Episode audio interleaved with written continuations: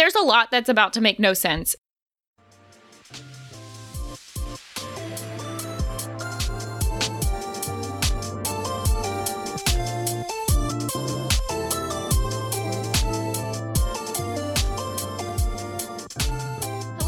Everyone, and welcome back to the Riverdale Recap Podcast. Today, we will be talking about the 11th episode of Riverdale Season 5, Strange Bedfellows. I'm Mary Kwiatkowski, and I am joined by my co host, who it has been so long since I have talked to her in any kind of Riverdale capacity, Kirsten McInnes. Kirsten, how are you doing this morning? See, I, I it's mixed, mixed emotions because I'm happy to talk to you. I love podcasting with you, but I had to watch Riverdale again, and uh, it turns out that it is still cuckoo bananas. They took about what six, seven months off, and uh, I in in my head I thought maybe the show would be normal again when it came back, but it is not. I think the problem is that in the time away from Riverdale, I've been watching a lot of TV and I've been watching a lot of good TV. TV where you can do things like trust the writers. And I just can't do that in Riverdale. And I think for a while we held out hope thinking like, "Oh no, there's definitely no way that these writers like just make things up as they go along." But that's entirely what they do. And I spent 2 hours a couple days ago watching this like expose video that somebody did on YouTube where they broke down like uh,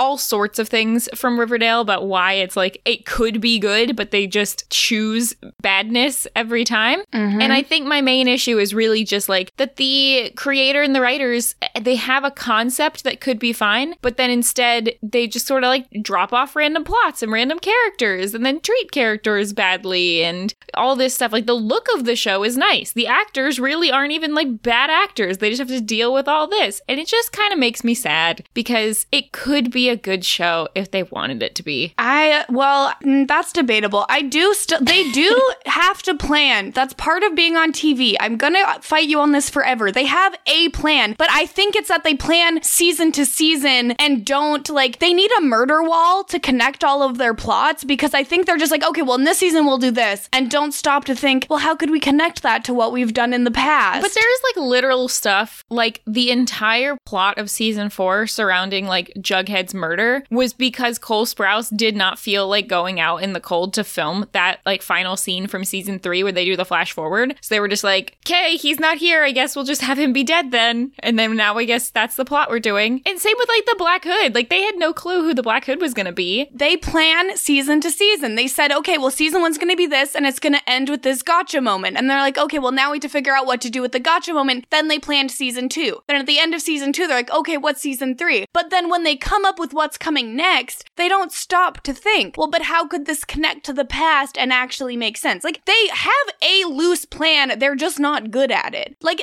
you're not allowed to have a TV show and be like, yeah, we'll figure it out week to week. Like, that's just not how it works. They're not allowed to do that. They would if they could. They would plan it week to week if they were allowed. So instead, they're like, okay, let me loosely plan a season, and uh, we will not look to the past to make it make sense. Nothing like starting the second half of season five off with a nice rant. We So- listen. This is. I feel like we always go back and forth on this because, like, the the industry is just gonna make them have some kind of plan. I'm not saying it's a good plan, and we can agree on that. I they don't do a good job Yeah. doing it, but they have a plan. I think they have a plan, but what I think is annoying is like there are so many shows where it's very clear that despite whether or not like the dialogue is perfect or the acting is perfect, most shows you'll be like, "Oh, hey, every action that people takes like has a meaning, even whether it's a good one or a bad one." Whereas with this show, it's like they th- you know, we go back to the Veronica portrait a lot. There's absolutely no reason why that Veronica portrait was like a thing that existed if there wasn't going to be a recording device or camera in it. And they just never had it there. Why are you constantly panning the camera, zooming in on the portrait behind her head? Yeah, anyway. Yeah, they're punking us. They're like, haha, Uh-huh. you're still watching this show. Doesn't your life suck? Okay, sure.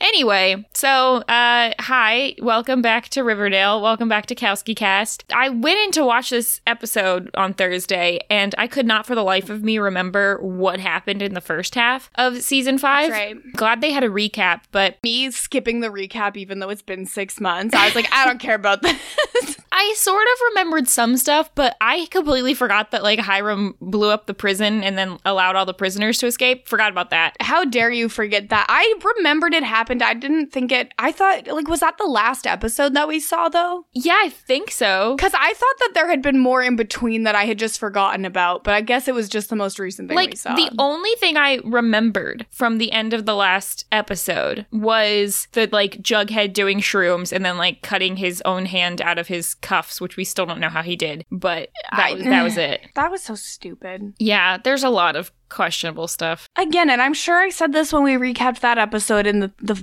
winter. I, I've never done shrooms personally, but I don't think that's how shrooms are. Couldn't tell you. I haven't done shrooms either, but you know, if it makes me dance and sing to songs from Hair, then that checks out. Stop it. It also, none of this rant or confusion is going to make any sense if somebody's like listening to this in order without the big gap, but whatever. It, it is what it is. Guess what? Riverdale went away for from what February to August. I, I we don't really know why. Man, we had some blissful months, didn't we? It was so nice.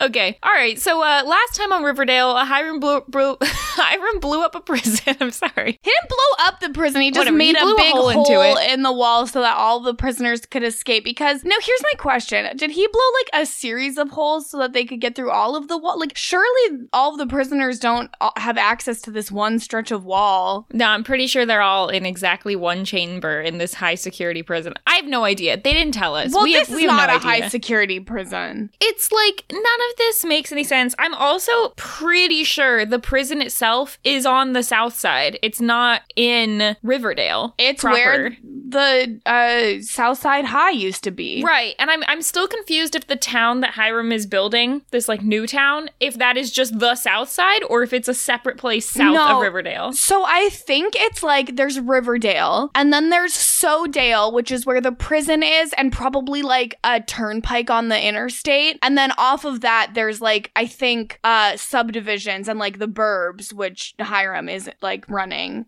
That that's how I see it. Yeah, but I don't like that we've retconned this idea that like Sodale slash the South Side is like a separate town. It's just part of Riverdale. He's like not No, only has he detowned Riverdale, but he's also like created a new town out of nothing. Well, no, so he detowned Riverdale, but kept south side of Riverdale as a town. That's not a thing. Detowning something I don't think is a thing. Okay. Anyway, so that happened, and the whole reason he did that was because there's some palladium, which, okay, is palladium real? We've had this debate, and I don't remember. I Oh. think it is real. I don't remember. Let me Google. Um, I can't remember if this is a real element or a fake thing. Because I remember you were like, "Oh, uh, is that the metal from the Marvel movies?" And I was like, "No." Okay. Um, oh, it is a soft silver white metal that resembles platinum. It is the least dense and has the lowest melting point of the platinum group metals. Okay. So it, I don't understand. Is this like very expensive? I don't know,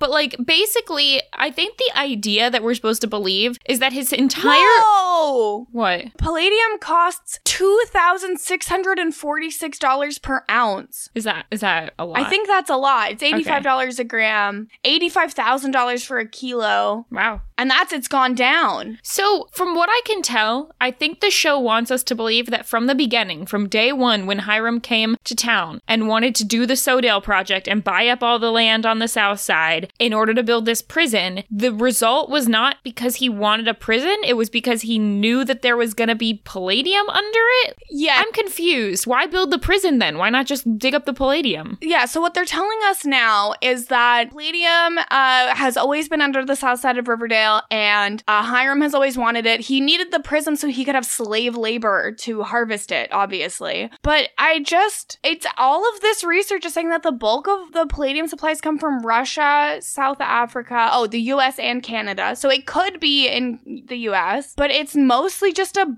it looks like it's just a, mostly a byproduct of mining other stuff like platinum and nickel. I don't know. It's very expensive because supply has lagged and uh, it gets used for are um, creating catalytic converters, which is part of a car's exhaust system that controls emissions. Because they want less pollution, they need more palladium to make catalytic converters to make cars more eco friendly. Okay. That's why it's so expensive. I guess I can get behind that. So uh, that's the Hiram plot, but like the also part of this is like, hey, we're gonna send all these prisoners to Riverdale to like trash the place even more because why not? We're just Well, and yeah, if they can trying to devalue Riverdale. if they can trash Riverdale High, then um, it will no longer be a school, and then people more people will have to leave. I think is also part of it. Yeah, it's like Hiram's got kind of multiple schemes going on because there's also like the whole swampland that he bought up that we're not sure what he's doing with. And where is this? Is the swampland like the, the Turnpike? Is it in Sodale? Is it in Riverdale? Is it? I don't know. I think those it's things? like I think it's near Sodale. I think he is trying to build a turnpike, and I think he's also like there's all the dead bodies there, which we're still not sure if that's like related to him or not. And I think Is there it might aliens? Is it serial I don't killers? know. I think there might also be more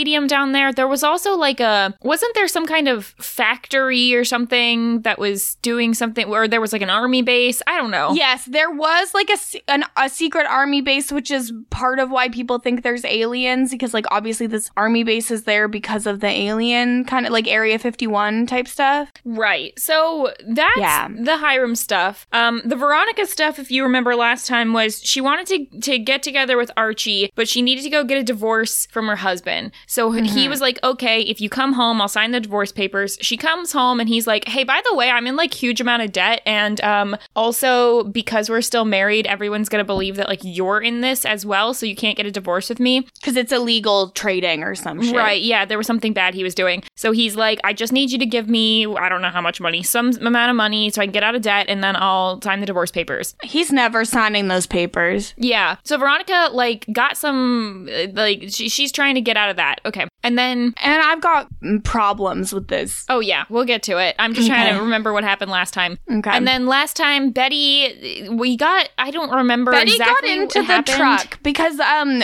there she was trying to find Polly. Right. She decided and she like started she was going into all of the semi trucks and like pulling the truckers out to like question them and then decided the only way to find the serial killer was to become a trucker and we see her we the last thing we saw of her was her getting into a semi truck. Right. So she's gonna do that. And then Jughead is like trying to write a book, uh, and then he instead just like n- tripped on some shrooms. Yeah, be- to help his writer's block. Yeah, that happened. Um, and then Cheryl and her mom became witches and they prayed for a magical wind that blew a fire away from their maple groves. Oh, I forgot about that. yeah, because Wow. I believe that there's also palladium below the maple groves that Hiram wants. Yes, because Hiram was trying to buy it. Um, I think there's just maybe like palladium everywhere, which again, for the record, due to my uh, brief Google search, I can tell you, you don't just mine palladium, you like mine nickel and then also get palladium. Yeah, and I don't know why. Like, how did Hiram know there was palladium all over Riverdale? I don't know. Anyway, maybe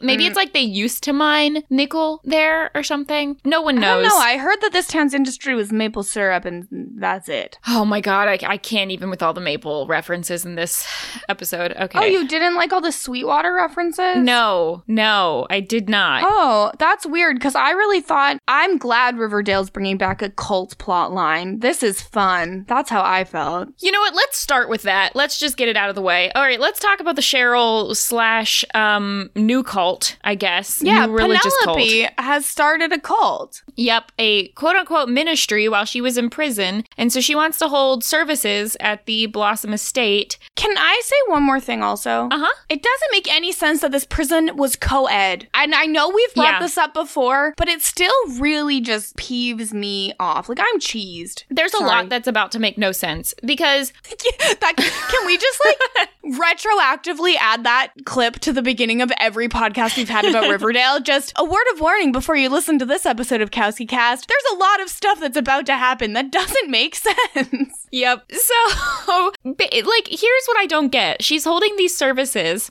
because Who she are says these people going that's to the what I was going to ask, are these pr- like also escapee prisoners, or are these uh d- like just random people in Riverdale who really need a cult in their lives? We have found out that the community of Riverdale is very Susceptible to cult susceptible life? to cults, which most people are, to be honest. Like even like an educated person, like people can Okay. end up pulled into this Oh stuff no, all the time. I get that, and I think that they actually like maybe I, I, this might not be great to say, but I think that they did like a pretty good job in season three of giving people reasons for why they wanted to join the cult, like the fact that Evelyn was in school trying to get like teenagers should join a club, and then the club was supposed to like make them feel closer together, and the club was going to be part of the cult. The fact that you have like a super hot guy running it that helps. I would like you to take back any compliments for season three of Riverdale. No, like I can't do it. Come on. And, but then like with this situation i think that's like that's pretty different the way that they were doing the farm stuff from this which is oh i'm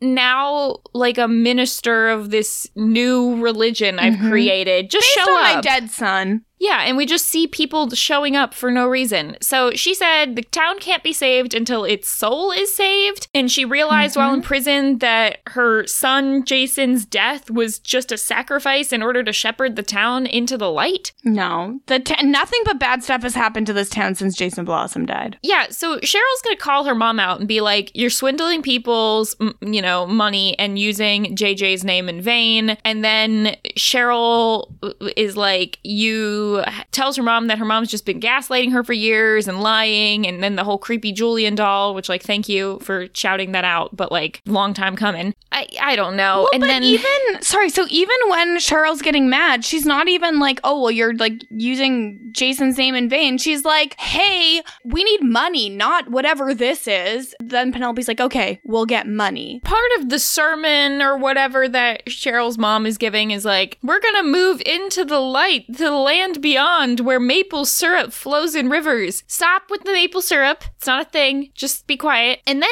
Cheryl is gonna open a trunk in her somewhere that has Jason's skeleton. Like, I girl, why? You don't need this. They did the Viking funeral. Why does she have the skeleton? I don't know. I guess she went and Like she went back it. for it? I don't. I don't know. Doesn't make sense to me. Yeah. Um, if Penelope having a cult does not end with everyone in the cult drinking poison, I don't know why we're alive because it just makes so much sense. She loves poisoning people. And then a very poorly animated red bird shows up on Ken- on Cheryl's windowsill, which I guess is supposed to be her being like, "Okay, Jason's like a thing or right. something." And then her and her mom are also going to um, sing as part of the uh, hair montage we're going to get later. And while they're doing that, we see like a a vision of Jason, which I think is funny because they got the original actor, and I'm like, wow, he's a lot older and like better looking at this point than he was in that first episode. Yeah, he is much like- better looking. Well, I also feel like they didn't make him have like as aggressively red hair. Yeah, he looks he looks a little better here. That's really it for the Cheryl thing. I the main thing I want to call out is like, did you watch the season five part two like preview that they did? Absolutely not. Okay, so I watched it, and there's most of it is highlighting like the fact that we're gonna have Josie and the Pussycats return, which I'm glad right. about. Uh, and a lot of the other stuff was clips from this episode that we saw. But there's like a whole overtone of like a religious theme. Like Josie and the Pussycats are singing some sort of I, I don't know what the song is, but it sounded uh, I feel like they were saying like Lord or Amen or something no, in it. thank you. I, I th- that's probably really like blasphemous because I don't know what the song was and I didn't look it up. But it was like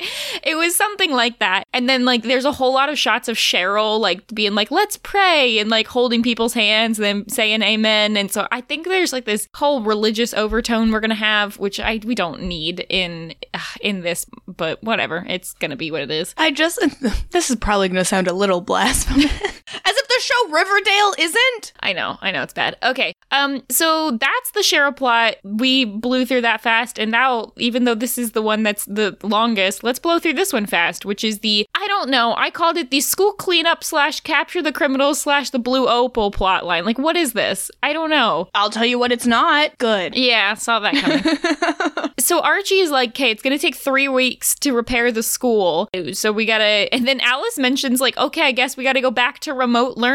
What is this? Like a reference to COVID, or is this like wh- why were they remote learning at some point in Riverdale? The show was set in 2020 and they never referenced COVID or remote learning. Why did they do this? Shut up, Alice. It doesn't make any sense. and also, that is not three weeks of work. That is a lot more work than three weeks. It's three weeks of work if you have a crew of like 50 people and also a lot of money, but you have neither of those things. They have like four people and zero dollars. Yeah, four people who I believe also have multiple other jobs, but okay.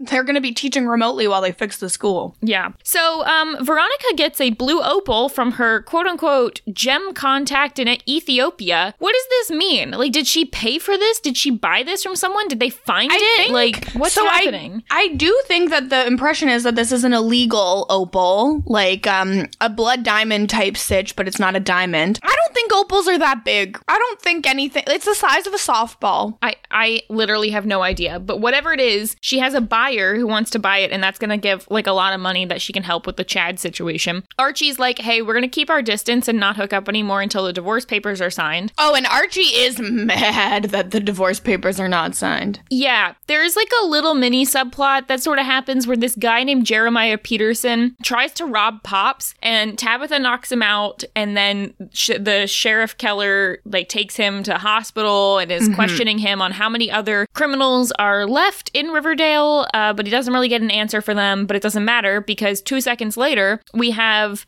Dodger and his mom for, and I was like, oh my gosh, they have were in this show so long ago, and then I realized like it was actually like season four, episode seven, like it wasn't that long ago, but um, which the famous ice storm slash Thanksgiving episode. But Mrs. Andrews, I'm obsessed. Yes, that episode. Uh, if you would like to have some memories of that, go back and listen to our spoiler tale with Ali Lasher that we did for that episode. First of all, I've got so many problems. One, oh, this you, have, you have a couple problems with this? This no, one, number one, this town doesn't have a fire department, but they somehow still have a working hospital. That doesn't make any sense. Number two, the size of the opal. It doesn't make any logical sense to me. Number three, Veronica has like the thing where the door is locked and you have to buzz people in, and she doesn't look up and just buzzes in these criminals when she has been informed by Smithers that the breakout happened. Wait, does she have the thing where she can buzz Yeah, people she in? she buzzes them in. They knock on the door and she buzzes them in, and then she's like, "Oh, bangs! Who are you?" Like Veronica, like work on your security system here. Like it's obviously like I'm I'm not blaming the victim for getting robbed here, but like you know there's criminals. Why are you buzzing people in when you have the opal out? Also, she deliberately built this jewelry store in a town that is like known for just constantly being smashed to pieces. So, like, maybe don't do that. Or if you are going to do that, you need way more security than this. She also, uh, like, reaches for some sort of like silent alarm, and Dodger's like, don't even think about it or something. And is like, who is that alarm to call? Like, who is, is it to call the, sheriff single Keller? officer. Yeah, yeah. like, Like, who- yeah. So whatever, it doesn't matter. They take the opal, and um, Archie, Fangs, Kevin are cleaning up the school. I'm. This is where I'm like kind of annoyed also because this is a thing that Riverdale does all the time, which is they will end an episode with like a big cliffhanger, interesting thing between characters, and then they'll come back, especially after a break. They'll come back, and those characters will not have like they won't have resolved the issue, but we don't even get a scene. Like I think if you're gonna put Fangs and Kevin in an entire episode together, we need at least one moment from them where they're like, hey, you know what? Let's put our personal trauma aside for a second to figure out this school situation. Like that. Like we need something. But instead, it's like, wait, are they friends again? What's going on? What's happening? We don't know. and I would like to know. Yes, because that was a very intriguing plot line that I honestly think we're not going to hear back m- any more of until Toni comes back. And even Yep. then, we're probably never going to fully resolve it. So thanks. Literally, and it's annoying.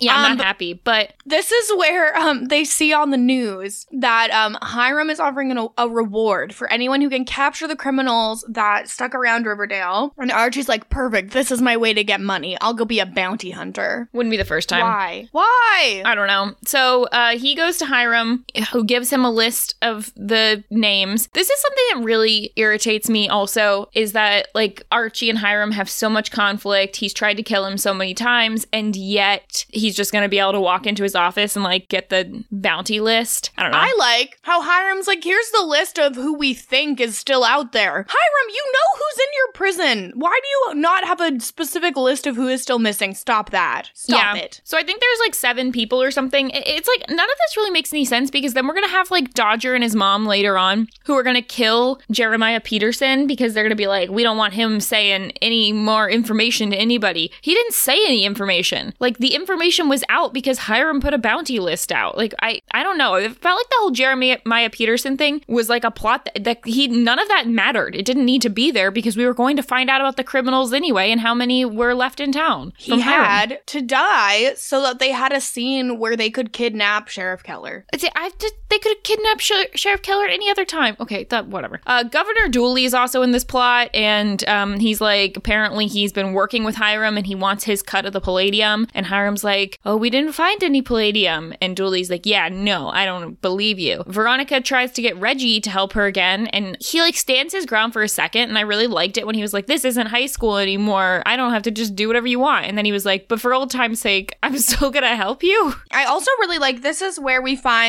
out why Reggie is working for Hiram. And it's because his dad had gambling debts and now uh, he's working them off. But then later in the episode, Reggie's like, yeah, well, the bad side pays better. And I'm like, you're not getting paid. You're paying off a debt. What are you doing? Also, Also, your dad sucks. Why are you paying off his debt? Yeah, why are you paying off your dad's debt? You're like a grown man who should hate your dad. I mean, I don't know. I, I don't want to say like that he should hate his dad, but like dad was horrible to him. Yeah, his dad sucks. He's bad. There's like a whole thing where Frank is also still here. And yeah, because he's done good work during the breakout, uh, they're gonna try and get him a pardon. Yeah, which I think they do. Question mark. Uh, it, at the end of the episode, it seems like he's gonna get it, but like he doesn't actually get it. yeah, I don't know. I don't know. because I mean he like helps save Sheriff or not uh, Governor Dooley's life, so that kind of happens. So basically, Archie and the boys find some of the escaped prisoners and they take them in, and then Reggie and Veronica are also there, and so Archie like also gets this is when like the two groups come together, and he's like, okay, I'll help mm-hmm. you find your opal, and then I, I do like the fact that Archie does call Veronica out for being like, yo, like you want me to help you find this opal, but like you've done all this stuff that I'm not okay with. Like you definitely went back and slept with your husband and he didn't sign the divorce papers. So not really sure why I need to be helping you at this moment. Yeah, but here's the thing. We're supposed to believe that Archie is some sort of altruistic hero who always does things for the right reasons, but now he's just acting like a straight up incel. Like, oh,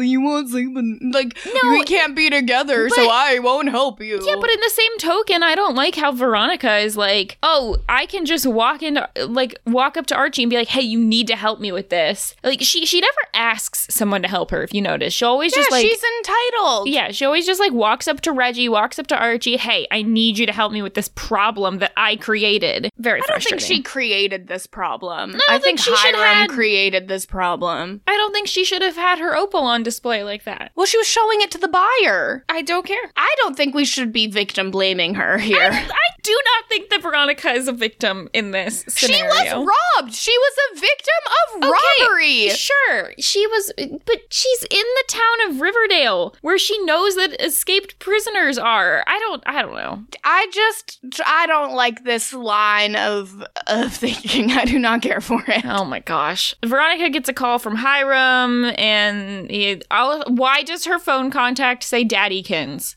Cause she's gross. I hate this so much. There's some guy named Ted, and he and the Dickinsons have. Ted is the one who beat up Archie in the bathroom when it was the whole like uh bounty not bounty hunters um uh uh uh what was it that his uncle used to do? He was a a, a mercenary Yeah. with the mercenary plot line. The the redheaded guy's the one who beat the crap out of Archie that time. Oh, great.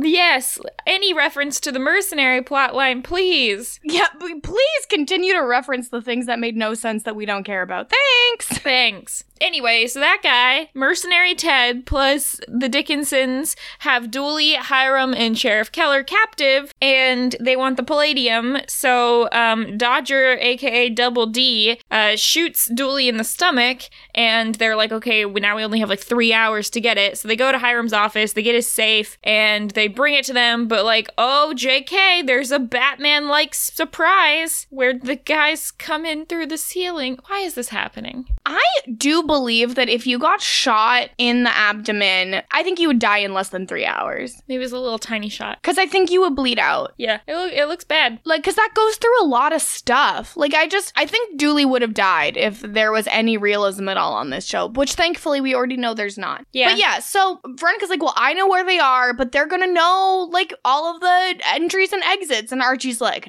except for one, there's a skylight that I covered up. We could come in through the ceiling. No, I hated this. Please don't do this. Too bad they did. They came in through the ceiling and uh, they get the opal back, and they then that's it, except at the very end. There's also a great part where the fight montage that's happening here, instead of it being a fight montage mixed in with um, someone singing, uh, it's it's some people tripping on shroom fries while they're fighting. My favorite kind of montage. I um, think the show could do with fewer montages. Um, at the end of the episode, while Governor Dooley's in the hospital, Hiram is like, "Hey, I'm not going to give you any palladium, by the way. Oh, and uh, if you ever try to ask me for it again, then I will kill you." So love that we have that. I just think, uh, why not just kill Dooley and then, like, hopefully the new governor won't know about the palladium? I don't know. We probably shouldn't be encouraging murder.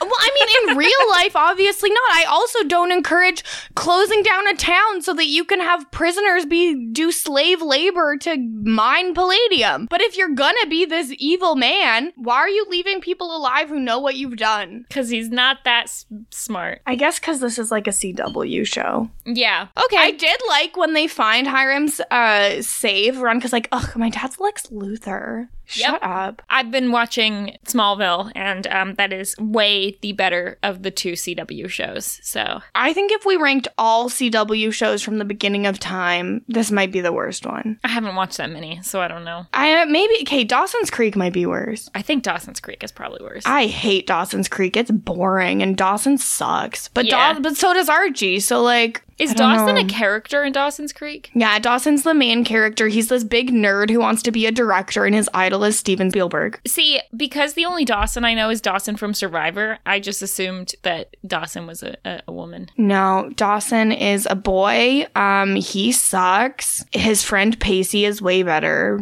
than him. The real ones, no. And that was the Dawson's Creek minute. Uh, let's talk about Betty, Tabitha, and Jughead. So, uh, if you remember, we left off. Jughead wrote his manuscript, pieced out. Tabitha finds his Yes. bloody handcuff. Um, so Tabitha calls Betty while she's in her truck doing a stakeout or something. I'm not sure exactly what she's doing. And Tabitha explains what happened with Jughead and the shrooms and all that. So Betty is like, well, Jughead really shouldn't be my problem anymore, or Tabitha's, but uh, I guess I'll help. So this this is the third instance in this episode of someone basically being like, yeah, this is really not my thing that I need to deal with, but okay, because like Reggie, Archie, and Betty Yeah. all do this. And it's uh, j- like, just admit that all these people are weird and they want to be in each other's business. Like, stop trying to set that they have boundaries because they don't have them. Yeah, and then Tabitha even quotes what Jughead had said in the previous episode, which was she, she tells Betty that Jughead like wanted Tabitha to do the shrooms with her, and she said no. And then he said, "Don't be such a Betty." The fir- first sign of fun, and you try to kill it, which again makes no sense because we've never seen Betty to be like that. I think that Jughead just got really bitter in the years since he has seen the rest of the gang, and he has now like used his experience to like put a filter over everything. And like it's like he doesn't remember the good times with Betty, he just remembers that she like hooked up with Archie and has allowed that hurt to cover everything and be like, oh yeah, Betty just hates fun and she sucks. I think Betty liked fun a little too much, which is why she hooked up with Archie. I think Betty liked fun more than Jughead did. Yeah, exactly. So they check the bunker and they read Jughead's manuscript while looking for clues, which, based on everything the two women say, this was not some sort of like genius writing that he Oh! churned out. It Wait, was, so you're telling me Jughead's a bad writer? But little did they know, uh, they would be reading garbage. I'm saying that this is someone who has written a successful book, so he clearly has some writing skills in this universe, but that he was false to believe that like tripping on shrooms was um, somehow going to churn out some amazing writing, and instead churned out a bunch of nonsense about mole people and aliens. So Mothmen and mole woman. Yes. So that is the thing. They don't find any clues in the manuscript. Meanwhile, uh, Jughead is in an alley somewhere, and then some like business guys come and beat him up. I don't know. Some dudes And in suits. I don't know why. They no like it's dudes in suits. They hand Jughead cash and then beat the crap out of him. Did they pay him to beat him up? I think they're just making fun of the fact that he like looked like a homeless person. I, I actually have no idea like what this was about. I don't know why these guys beat him up. It'd be one thing if these were like other gang members, but it's not. It's just like some randos. So that happens, and then Betty calls Jessica, who is Jughead's ex, because she's like, maybe we can find out more about the shrooms. Yeah, they're like, oh, she gave him the shrooms, so let's talk to her. This is a bad idea. So stupid. I hate everything about this. I do want to point out though that the angle that we saw during the scene when she's calling Jessica, we can see that there is a bathroom in the bunker and there was also like a crap ton of toilet paper stacked up on the side. So, Just another COVID reference, I guess. yeah, I just was appreciative of the fact that there definitely is a bathroom. Thank you. So then this guy named Doc, aka Yes. Calvin, says he has like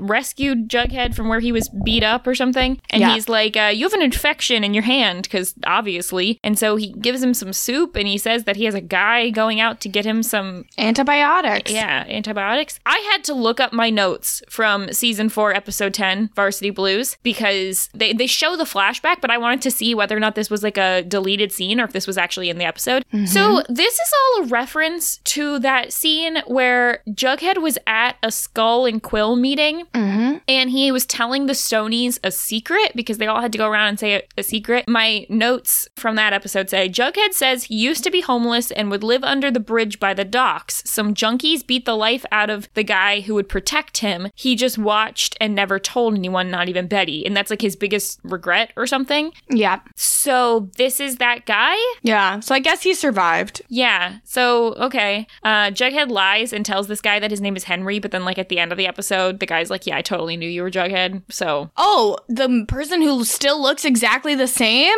I'm shocked. Like, ugh, whatever. So Jessica comes down from New York uh, because she's gonna help them search for Jughead. They're gonna look for clues. They go to all of his like secret hiding places. They go to his desk at the school. They look under the stairs at the school. They look at where he's been living at Archie's house. They uh, and and they go to the bunker and they're looking for contraband. And at first, I wasn't sure what was happening. I assumed that, like, clearly Jessica was not really helping them look for Jughead. I assumed that she was there to try and find, like, some other drugs or something. I wasn't really sure what was happening. Or like get her money, maybe. Yeah, we find out that actually she's there in order to get Jughead's manuscript because she had read Jughead's original book, which apparently was like not very kind to Betty. Which I feel like is this like a retro fit? Because I was pretty sure that the Outsiders book was like basically Betty and Jughead's like love story or something. Maybe that was in fan fiction. I don't remember. Mm, I think that it was like the it was supposed to be their love story, but then it has the twist of like, uh, but then she screwed me over too by sleeping with my best friend. I, I that's what I would assume, but I don't think we've ever actually gotten like the full plot. And uh, Jessica's like, "Well, you cheated on him, blah blah blah," and then Betty's like, "Well, listen to this voicemail of angry Jughead." Yeah, so I'm gonna read this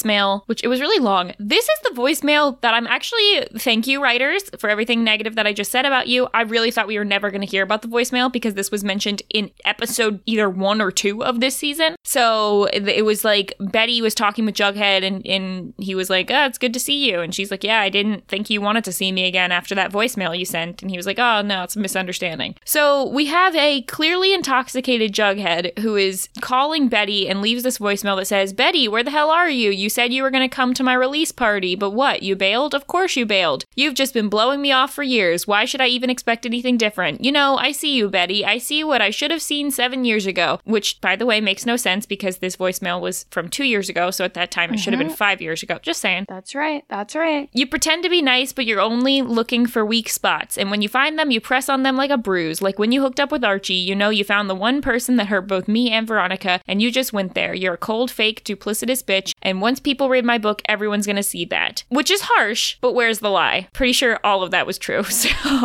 I don't think that Betty's just pretending to be nice to hurt people. I, I don't think No. that's a fair assessment of her motivation. I don't think that's true, but I do think that she knew very well throughout their relationship that Jughead had like some hangups about the fact that he was basically the second person that Betty liked and that she always really wanted to be with Archie and that he was Archie was his friend and he was always a little bit, you know, like jealous of of Archie. And so I think that like I think what she did, I feel like we didn't talk about it enough at the time, but I think her hooking up with Archie was like pretty bad. Well, I think like her hooking up with Archie to me, it's bad because it's cheating. You shouldn't do that. But I don't like. It's not like she was like, "Oh, I hate Jughead and I want to cheat on him to hurt him, so let me pick what's gonna hurt him the most." It was her being like, "Oh, maybe these feelings that I thought were gone are not gone, and even though I shouldn't explore them, I'm going to anyways." I like. I just the way that he is saying it in the voicemail and the way it's described here is like, "Oh, Betty was trying to be a bad person. She wanted to hurt Jughead and she looked for the way to do it the most effectively. That's not what she wanted to do. Like she just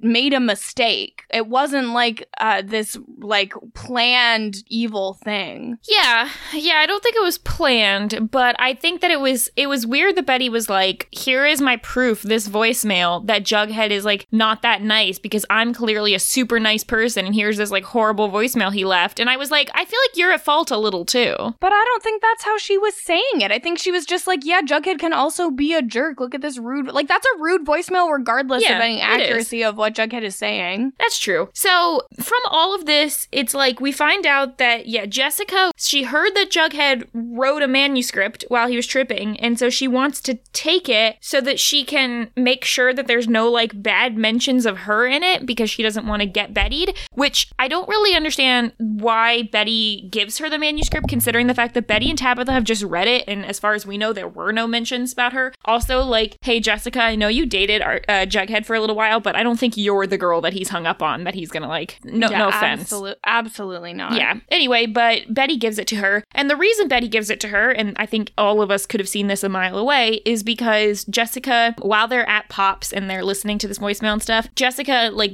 gives them some french fries that she sprinkled some shroom flakes on. And so they start tripping and she, like, leaves them in the bunker and she's like, ride it out, have fun. And that's Yeah. when we get the walking in space random song. I hated this. I just thought it was, like, very unnecessary. Like there was no I don't know. point to it. Why did they do it like that? I think the only part I really liked was I felt like uh, like Tabitha singing was really good, and we actually got to hear Cheryl sing in her range for a little while. That was nice instead of having her sing like way higher than is her range. But okay, I, and it- all of their songs are so auto tuned, anyways. I don't care. yeah, I I don't I have no clue what the purpose of this was. I think they were trying to like get some of the. I think they're always trying to like recapture the magic of like season one, and I think in season one they thought that the audience really liked the songs by like Josie and the Mhm. Pussycats, and so they're like, what? do- well, we guess we just need like add in some songs, and they've been trying to do that for a while with the whole Veronica's like club speakeasy thing. she's and- always performing at the speaking. But and the thing is, is it's like, yeah, Josie and the Pussycats were good because they were a legitimate musical group and also part of the plot. yes. Like it, it wasn't just so random. Yeah, it makes sense for Josie and the Pussycats to sing, considering they are a musical group both in this school and also in the Archie comics Just world. Honestly, I'm grateful that they're not leaning on Archie being a musician again. Yeah. So while all of this is happening, Jughead is going to uh, wake up at Doc's house or wherever this. Whatever shack this is. Yeah, and um, those business guys are back. They're beating up Doc. So Jughead like runs over and smashes like a like a plywood crate over one of their heads, and then later on he's gonna be like, "Did I kill that guy?" It's like I don't think that would have killed someone. Like I'm honestly pretty surprised it knocked that guy out. The thing is, is like head wounds are weird. Like if you hit someone in the right spot, you don't have to hit them that hard to kill them. But and I also get the sense that he like doesn't really know what's going on at that time. So maybe he thinks he did more than what he did. Yeah, I can't tell if he's like still tripping or if he's like this is related to his like wound. Uh, well, so like oftentimes, I, and I don't know how this is again with shrooms because I've never done shrooms before, but like oftentimes after you like do drugs, because they mess with your brain chemistry, like they'll give you like way more like serotonin or whatever. And so then in the time shortly after you're done doing drugs, you have like a huge sor- shortage of serotonin, like in comparison. So your brain feels like really weird and horrible.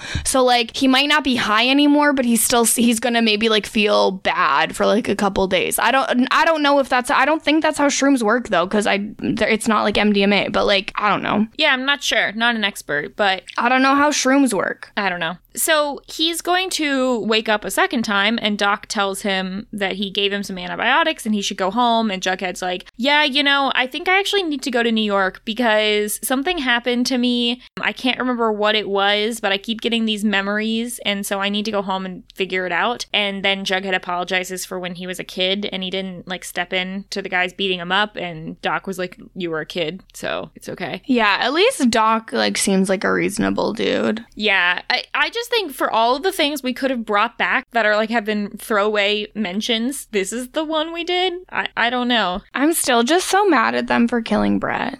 yes. Like, imagine if Brett had broken out of the prison and was causing chaos. yeah, that would uh, it would be so much better. Brett, Donna, any of them. I guess Donna's still alive, so theoretically But she's on the run. Yeah, I, I don't know. I don't know why we needed this. I, I, so far, we have still gotten zero answers on the whole Mothman thing. So I- right. maybe we'll get that later. Well, and then like, uh, so are, is having these memories, but like, so they're memories of something bad that happened to him in New York, so not in the range of the Mothman. Like, what is this? Like, so this whole thing, he keeps having these like memories, and I think the whole like when he kept seeing the alien, I think that was just like a manifestation of his like haunted past of whatever happened in New York. Do we think that whatever happened in New York is going to be at all related to like the trash bag killer? Because I feel like that's the only interesting thing they could somehow tie this all in with. Yeah, but then like I don't know. I it, none of this makes sense. And that would be them making a good choice, and they don't make good choices. Right. So back in the bunker, Betty and Tabitha wake up, and Tabitha says she'll keep Betty's secret about the voicemail, and- she wants to help Betty continue her work looking for the missing girls. And that's when they get the call from Jughead, who says he's traveling to New York. Uh, did did we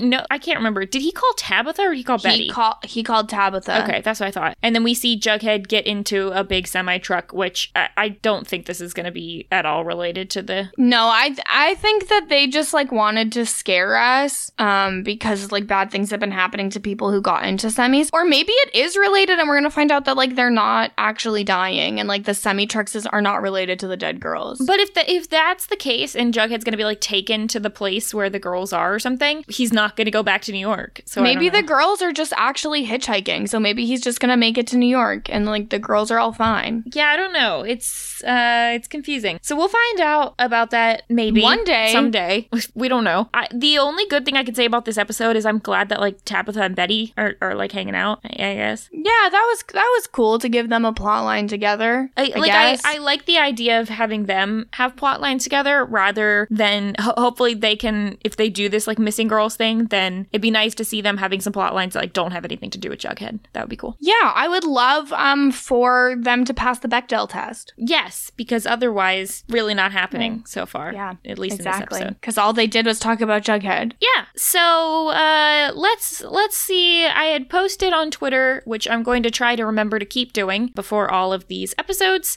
Hell yeah. basically if you are a fan of riverdale and you watch the show whether you watch it live or later or whatever make sure to at me or at kowskicast. Adding kowskicast is the better way of doing it but try to do that uh, while you're watching and leave us all your thoughts because if we have to suffer through this then so do you and yeah, um, suffer with us.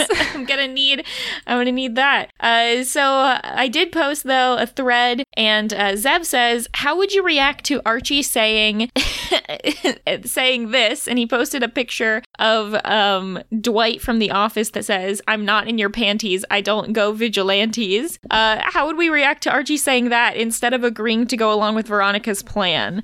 I think uh, I could see Archie saying that. Yeah, I I feel like that would be good. And I mean, th- th- I think the problem is basically what he said is, "I'm not in your panties. I don't go vigilantes. Except, okay, I guess I will for this old time's sake." like, I'd prefer if we stopped saying panties on the podcast. That's my opinion on the matter. I don't think we said it that many times. Mm, it's been said at least three times. Okay. And then Zev also says, I think we'd get this if you put Jughead in the same position where Veronica left to get divorced and instead stays the night and comes back still married. I mean, a divorce takes a long time. I don't know why Archie thought it was going to be so instant. I don't know. At least I think if the papers were signed, that he'd feel better about it. Well, yeah, but like it takes time to get to an agreement for the papers. Like, because they have to argue, like, who gets to keep what. Yeah. I don't know. Split it down the middle. Oh, I don't think that Veronica's going to be comfortable splitting it down the middle. I don't think so. Do you think that Veronica would have to pay spousal support because she's a better earner than Chad or whatever his name is? I don't know. is? Is she a better, like, we don't know much about Yeah, she was the she wolf of Wall Street. Well, okay, but like we don't know if Chad like was also like a rich kid with a rich family. We don't know. I assume yeah, but she knows what to do with the money to build more wealth. I mean, right now she's a teacher at a town that doesn't exist. Because she doesn't have to care about money because she can sell her illegal opals. I, yeah, it's very confusing if Veronica has money right now or not. Because if she had enough money, just pay off Chad. Well, I think she was having money troubles, and then Chad used her new business to uh, get a loan for an investment that then went poorly. So I think she is in the red. How do I remember what happened on Riverdale? Uh, you can't. Re-listen to our podcast. That's the only way to remember. Kyle Picard said, "What ended up happening to the Julian doll, and will it make a return?" I don't. I hope that they burned it in the Viking funeral. Uh, Yeah, um, I have no memory of what happened to it, and will it make a return? I think not. However, I think all of Cheryl's plotlines apparently require some sort of like her Jason's siblings. thing. Yeah, Yeah, it's weird. so it's I really weird don't that I don't like it. Yeah, I don't like it either. I don't know. They still have no clue what they're doing with her. So It's Ucky. yeah. Strange Bedfellows, the name of this episode, uh, is both a phrase but also a, term. I guess I don't know. Is it a? T- would you say it's a term? Eh, I think it's a, uh, it's a, from a saying. I don't know. Yeah, I think it's from Shakespeare. I don't know. At the very least, it's in The Tempest, where Shakespeare wrote, "Misery acquaintance a man with strange bedfellows." Okay. In in in recent years, the phrase says like politics make stred- strange bedfellows. I think basically it means people with nothing in common may come together solely because of shared interest, which I think Yeah. makes sense in this episode considering like a lot of people just sort of came together to like help Veronica and then like people who have nothing in common except for their uh, shared interest in I don't know Jughead at some point in the future or past or present um came together to help that although they didn't end up like finding him and also it took them like 3 days like this episode lasted like 3 days and Betty and Tabitha and Jessica never made any progress No. yeah. So anyway, uh, Strange Bedfellows, also a 1965 comedy romance movie, Who? which I skimmed through the description, and basically the only part that jumped out as being similar here is um, it's a there's like a five year later jump in it. Oh. And uh, oh, there's also a character named Toni, even though she wasn't. yeah, but Toni wasn't in the I know. Um, but it, it has something to do with love. So yeah, there you go. I Okay. think I think the phrase makes more sense than the movie for that one. We had two new characters who were mentioned in this episode. That's right. Calvin, aka Doc, and Jeremiah Peterson, neither of which I could find any reference to in Archie I mean, Comics. technically, Doc was not a new character. We heard about him in season four. Right, but we actually got to see him this time. So That's true. th- That's th- true. Uh, they were both there. And of course, the return of Double D and Double D's mom. No, take it back. They're both double D's because it's no wait. Yeah, Dodger Dickinson and Darla Dickinson. Okay, who is the most Okay. normal person of the week? Hmm. This is a tough one. Yeah. Um Well, it's not Cheryl or I, I don't Penelope. think it could be anyone in Veronica's plotline, mostly just because they all either agreed to Archie's plan of Batmaning in through the ceiling or they were Veronica. So yeah, but Kevin was only Batmaning to save his dad. yeah, I don't know. Is that better? It's still it's still not normal. Yeah. but I, I feel like he had the best reason for it. Um, I, I felt like in general Tabitha was pretty normal. Also, I- Tabitha is pretty normal. her and Betty both like I they, I think they both had several lines where they were like, okay, we we don't trust Jessica, right? Yeah, we're definitely like when Jessica said, why don't we just also trip shrooms to, Yeah. retra- to retrace Jughead's steps? And They're like, yeah, we're not were like, doing that, "Yeah, right?" We're not gonna do that. I liked, I really liked in that part that when Betty's like, sorry, we've never uh tripped before. And I'm like, yeah, we can tell nerds.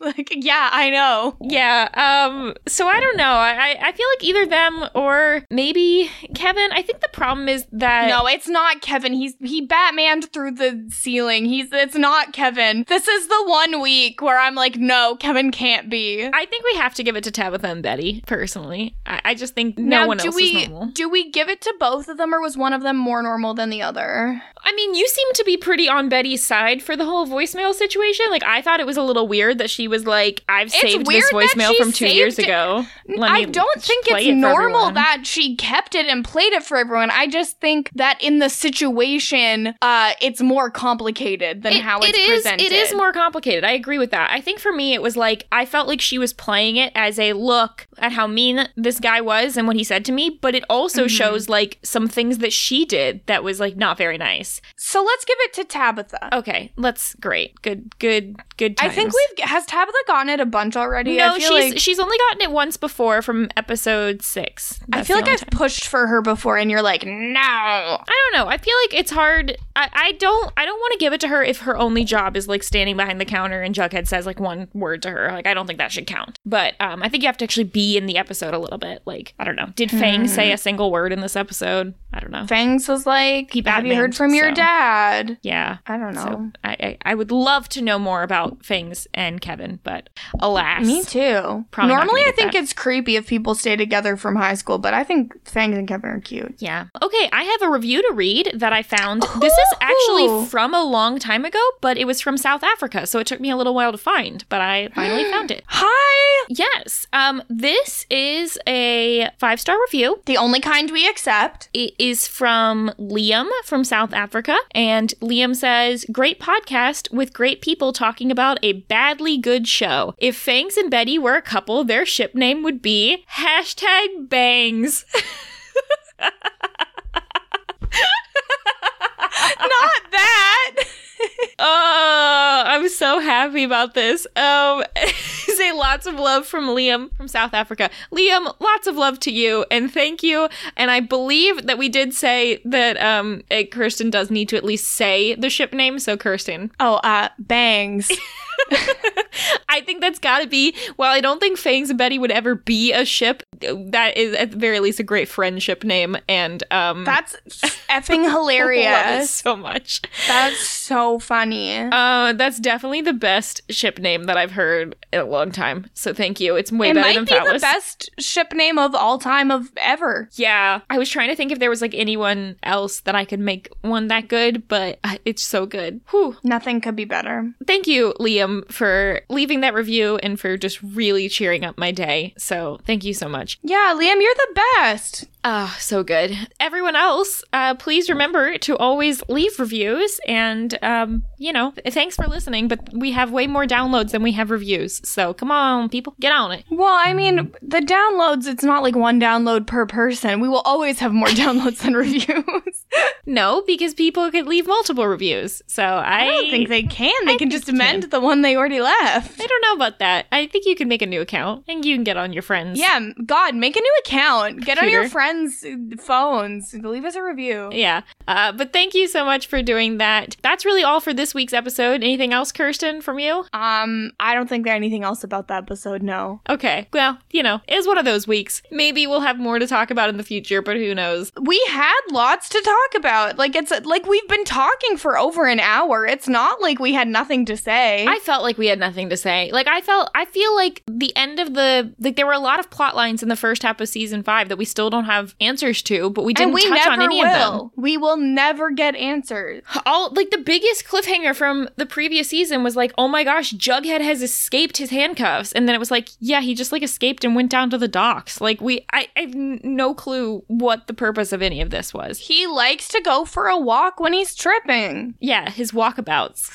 It's a classic walkabout. Okay, Classic I don't know why. I don't know why you would question that. All right. Okay, everyone. That's all. Thank you for joining us. We'll be back next time for episode 12. Until then, you can follow me online everywhere at Frail Mary. And if you're interested, you can check out some of the other podcasts we do over here on Kowski Cast. That's Cow with a K. Make sure to check out our Twi-Fight stuff. Now that Twi-Fight is uh, uh, like officially done recording, we uh, we have to release our movie episode and our commentary episode. But other than that, done with Twilight, and we will be moving on to New Moon with a slightly revamped format in order to add a little bit more fight into the Twi-Fight because Yes, fight, fight. I know because I listened to Kirsten and my dad, who both told me that we need more fight. So okay, we're gonna we're gonna do that. said Yeah. you don't fight enough. Yep. So we're going to add some more fighting in. And hope you're ready for that. You can also check out some of the other podcasting that I've been doing. I'm, of course, doing Big Brother updates, mostly on Sundays, but sometimes other days as well, over on Rob has a Podcast. Also on post show recaps, I just did a one off podcast for Outer Banks season two, covers the first and second season. So if you're into that show, go check that out. And Kirsten, you can follow Kirsten everywhere at Kirsten Said What. But uh, Kirsten, what are some of the other podcasting things that you are doing right now? So I have been the busy. So Love Island USA is just wrapping up. Brian Scally and I have been covering that over on the reality TV wrap up feed on Rob has a podcast. I have also been covering F Boy Island on HBO Max with Jenny Autumn, Oh, no. um, also on the reality TV wrap up speed, And we covered the second batch of episodes with Ray Sani, which was very, very exciting and a big uh, deal for my life. And also, I have a weekly Bojack Horseman rewatch podcast with Lindsay Wilson. It's called Bojack Horse Pod. People could check that out if they want to hear me talk about a show I like. That's what that's for. And this upcoming Tuesday, myself and Brian Scally will be talking with Rob Cesternino about the fifth best season of Survivor, uh, Survivor China. So check that out too. So exciting. So many podcasting things I- going it's on. It's too much. I'm so tired. How far are y'all into Bojack Horseman now? Um, we recorded season three, episode eight today, and there's 12 episodes per season. So we're almost half done. Um, but then after that's done, we'll talk about Tuca and Bertie. Okay. So Cool. Wow. yeah. Really moving along, powering through. We're zooming. Um, Lindsay is a literal dream angel in my life. All of my co-hosts are angels in my life because all of you also love Survivor China a lot too. Yes, that's um that's what we all have in common. It's the Venn diagram. Podcasting with me and loving Survivor China.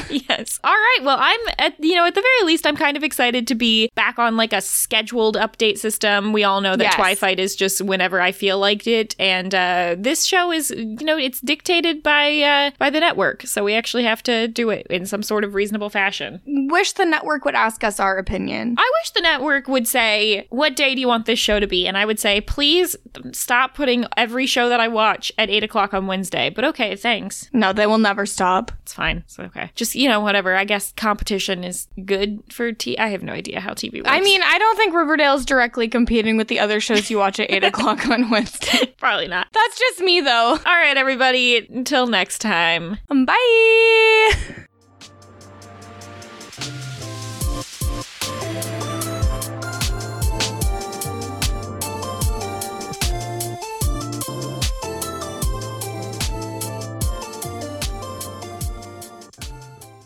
Ugh, my dad's Lex Luthor.